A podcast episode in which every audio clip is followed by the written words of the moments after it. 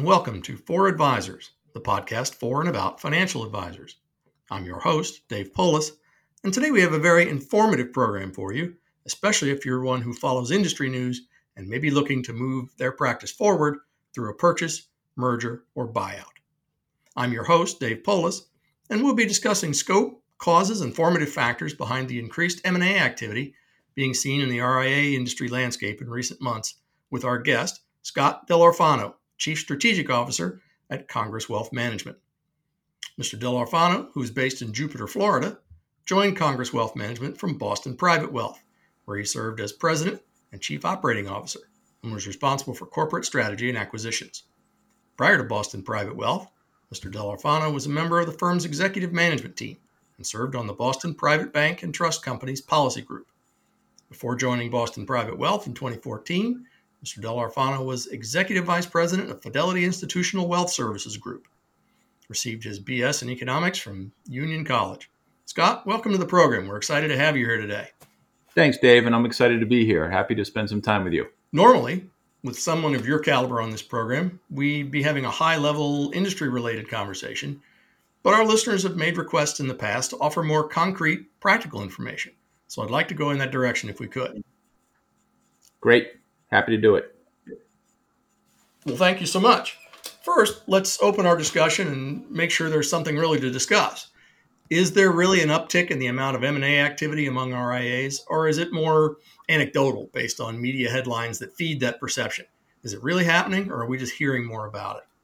Yeah, it's a good question, Dave. I anecdotally, it, it feels like there's been an uptick. Um, as you mentioned, the media is all over M&A you can't go to an industry conference without having some breakout session on M&A and and I personally know a lot of firms that are either in the process of selling or buying other companies.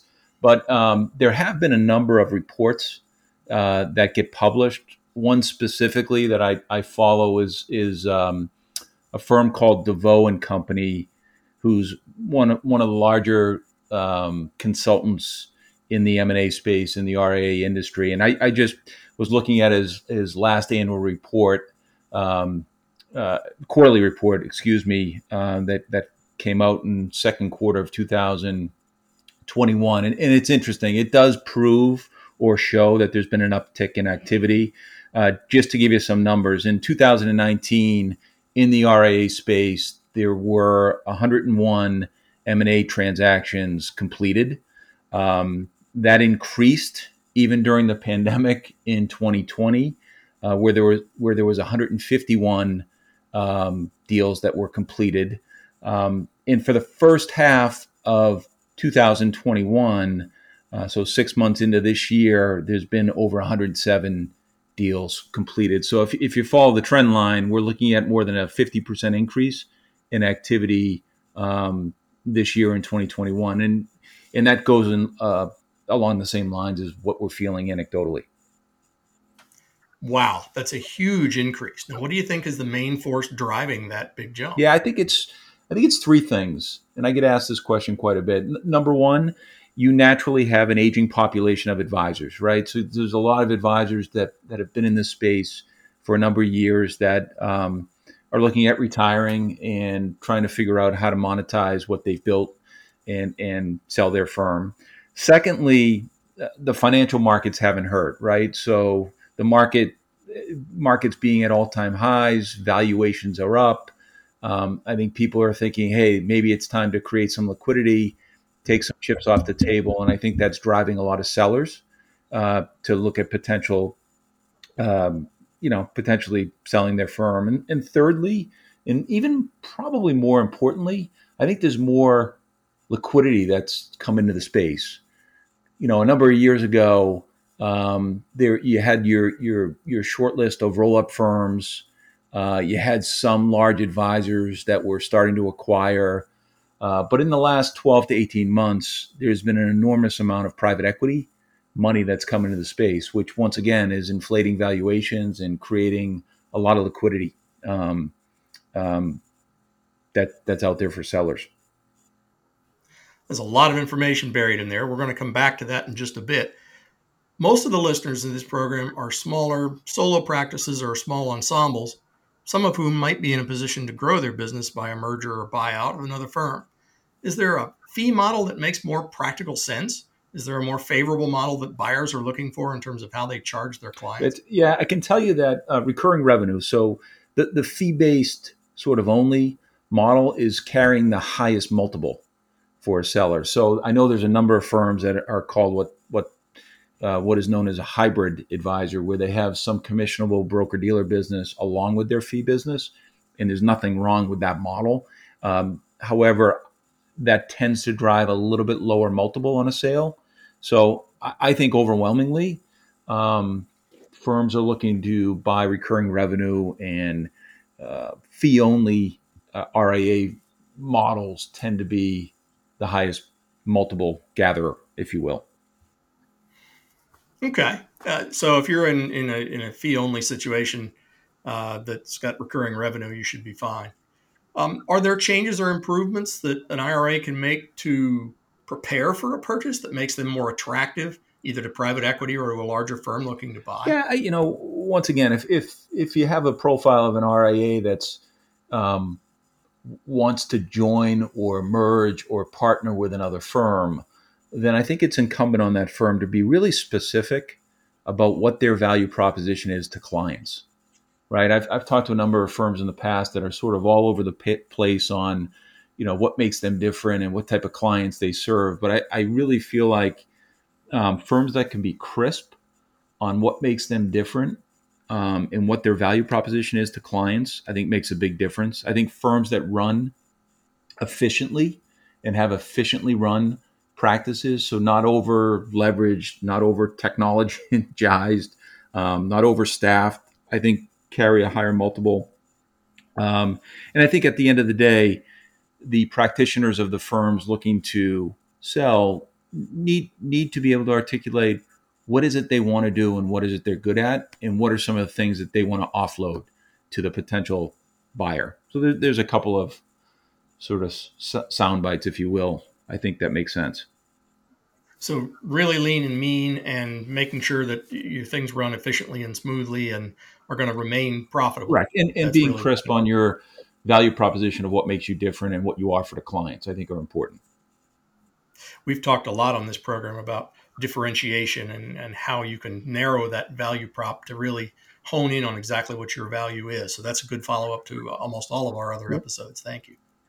Um, there are some advisors that might benefit from this, but have really hesitated to uh, dip their toe in the water. What are the three top concerns you're seeing among advisors um, about taking the step and maybe merging with somebody or being sold? Yeah, I, I, I think there's an inherent, um, I don't want to give up control um, issue. So, you know, many advisors, uh, especially smaller firms, they they run their own business, they run their own practice, they make decisions on a daily basis. Um, and and when you sell your your firm, you are you are selling, right? So so all of a sudden you're offloading some of those responsibilities to the buyer. And I think that's one thing people struggle with: is do I really want to give up uh, my independence and my decision making capability? Um, I, I also think um, for firms, it's really important that there's alignment philosophically on the business. And what, what I mean by that, do they share the same um, client service model um, as, the, as the firm that's buying them? Do they believe in the same investment methodology? Do they believe that the industry is heading in the same way? So there's going to be a lot of touch points on, on synergies and beliefs that align in order to make for a for a good acquisition or a successful acquisition, I should say. So really, you've got to align your mindset, align your operations, and align your Correct. culture in picking a partner to begin with. Let alone getting all the way through the transition and then uh, enacting the sale and after. Correct. Um, you've mentioned uh, sales price and multiple several times earlier. Just uh, to touch on one part, has that multiple gone up recently because of the extra influx of money and the extra activity? Is it driving the multiple in a different way than it normally would be? And what would be a typical multiple to expect from a small firm, do you think? Yeah, so statistically, quoting some of those earlier studies I mentioned, multiples are, are definitely up year over year. Um, and and tip buyers typically um, put multiples against one or the other metric. Either they're paying a multiple of revenue for, you know, a, a one, two, three person firm. It's more like a solo practitioner type of of firm, or if it's a larger uh, company, multiple employees, uh, you know, a, a, larger management team, et cetera. The typical purchase is a multiple of EBITDA, earnings before interest, taxes, and appreciation. So, and, and those have uh, year over year they've they've ticked up, especially with the liquidity in the space and and you know based on what you read and what's disclosed publicly, what firms are getting sold for. Hmm. Now, we we can count on at least a multiple of what one and a half for a functioning firm, maybe two.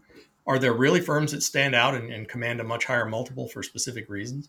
Yeah. So so uh, on the on the uh, smaller firm side, and if we're looking at a multiple of revenue, I, I, would think on the low end right now, the bar is set at around two times revenue, and that can be up as high as four times revenue based on on a couple of key metrics when firms are selling. So, what are those metrics? One is uh, what's the growth rate of the firm? Has the firm flatlined? Are they growing at 10, 15, 20% a year? Obviously, if there's greater top line growth, that's going to drive the multiple. What the client base looks like.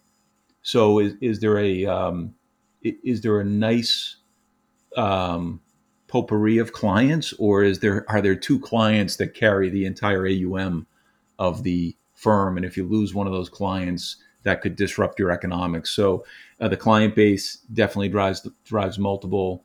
And then you know once again the third thing I've mentioned this Dave is what is the what is the um, value add that that firm is going to bring when acquired.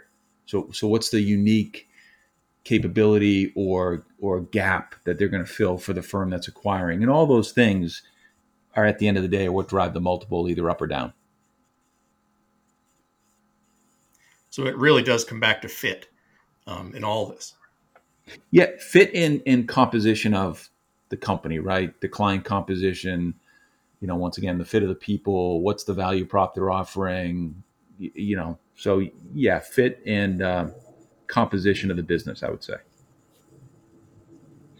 Okay.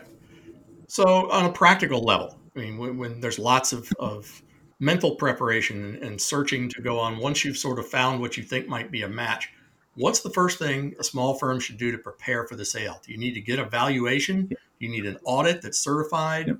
Uh, can you boost up profitability in the short term to make you look more attractive? How do you how do you go about preparing? Well, one one suggestion to your point, Dave, is I, I would always recommend a firm gets a valuation from a third party. So at least they're level set on what an outside party thinks the value of their firm is, um, because it's it's natural that any business owner that's been attached to a business for 30, 40, 50 years is going to be emotionally tied to that practice. So I think you want to be able to step back and get a third party valuation based on the makeup of the business on what what's the range of what the business is is worth. I think that's a, an important first step. A, a seller is typically going to ask for a couple things. They're usually going to ask for at least one, if not two or three years of audited financials, right? So they're going to want to see tax returns. They're going to want to see the P and L uh, and the financials of the firm going back as as long as you can. But typically, two to three years is required. They're going to w- want to see a client roster, not not name by name, but client A, B, C, and D. Because what they what a firm is going to look for in the client list is what I said before. They're going to want to make sure there's good diversity in the client base and not and not that the revenue is skewed to just a few large clients, but it's it's well sort of laid out across the book. Uh, they're going to want to see all the documents. So your your your technology, um, uh, vendor relationship agreements, any employment agreements you have with other employees, uh, lease agreements. So they're going to have to review all the agreements. So there's three or four things that are pretty standard in what's asked for when someone's looking at buying a firm in due diligence. That's a lot to think about. And I think our advisors are scurrying around wondering where they can find those things at this point. We're going to take a break for a couple of minutes and we'll be back. When we come back, we're going to talk about retention, we're going to talk about scheduling, and a whole bunch more. We'll be right back.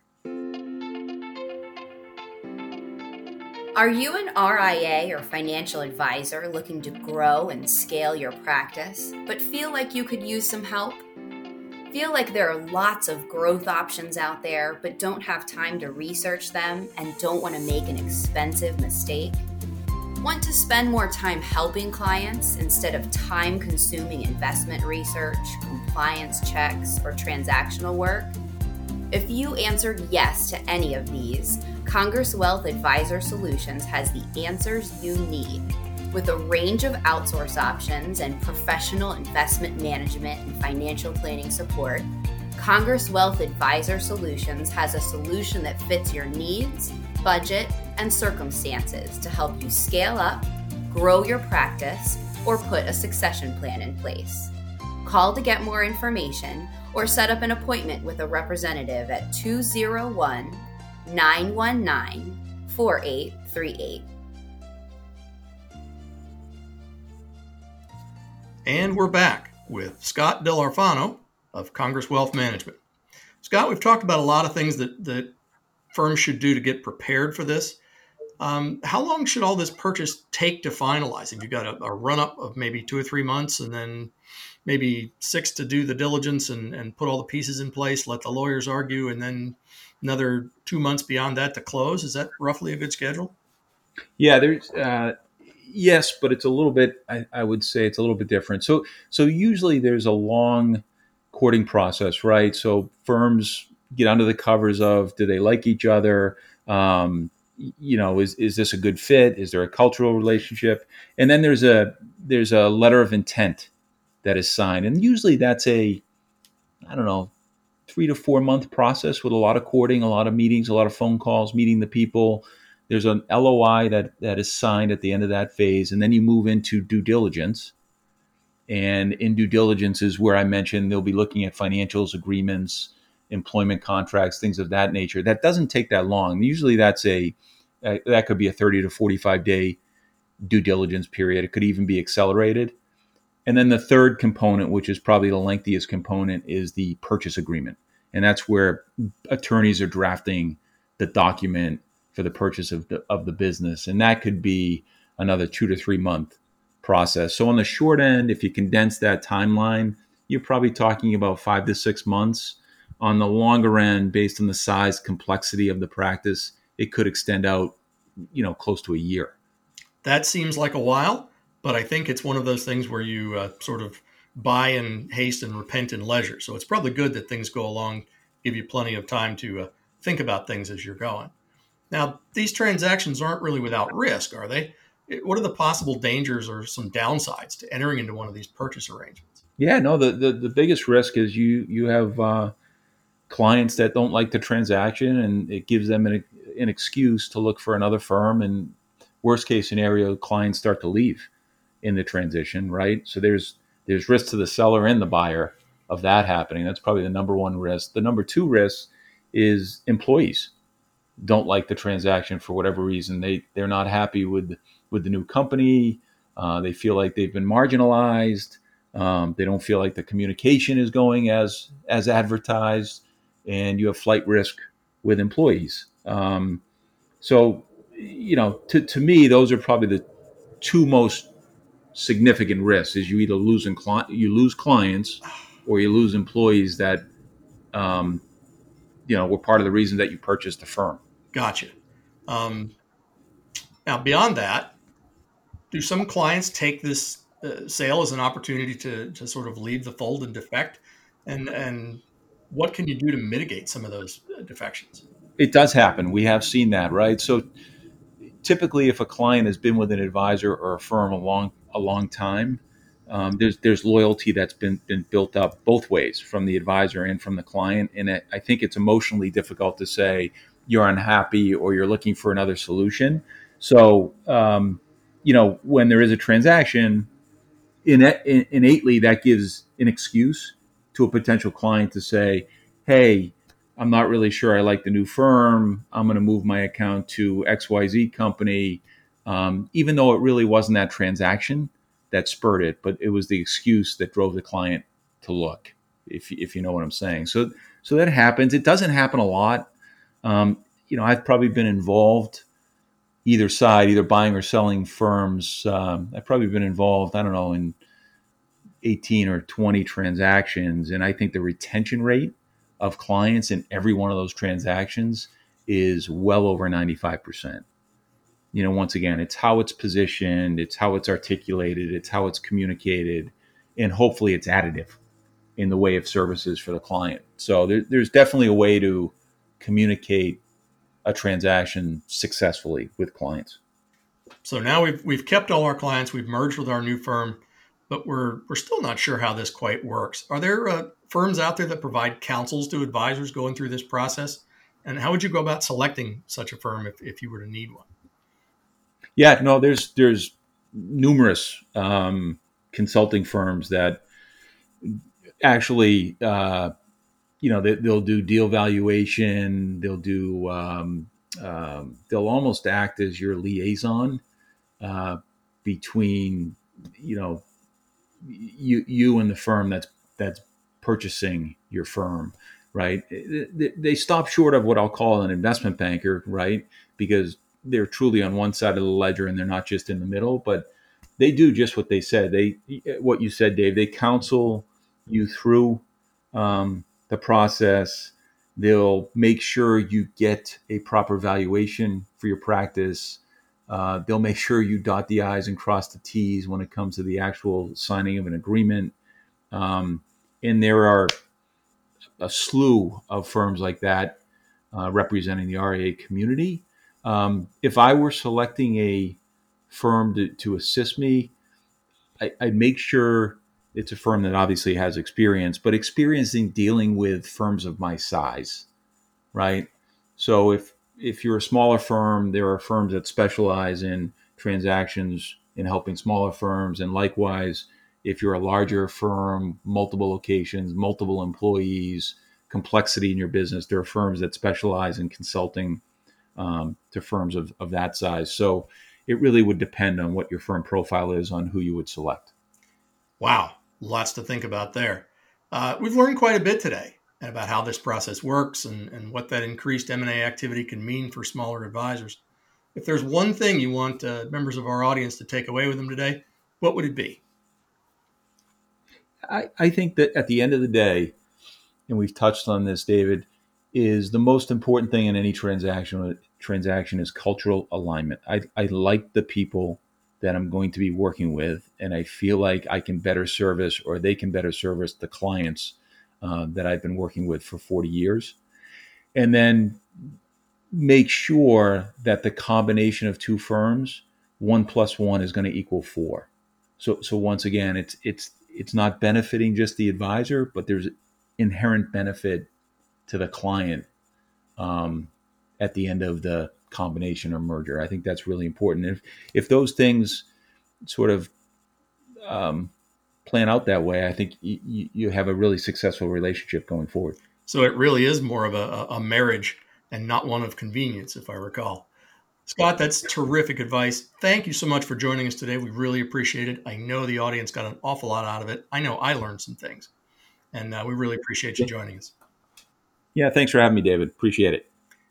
You've been listening to For Advisors, the podcast for and about financial advisors. I'm your host, Dave Polis. And if you have questions about how you might start your journey towards selling or expanding your firm through acquisition, just drop us a line here at foradvisors at congresswealth.com and we'll try to get you some answers. As always, thanks for listening.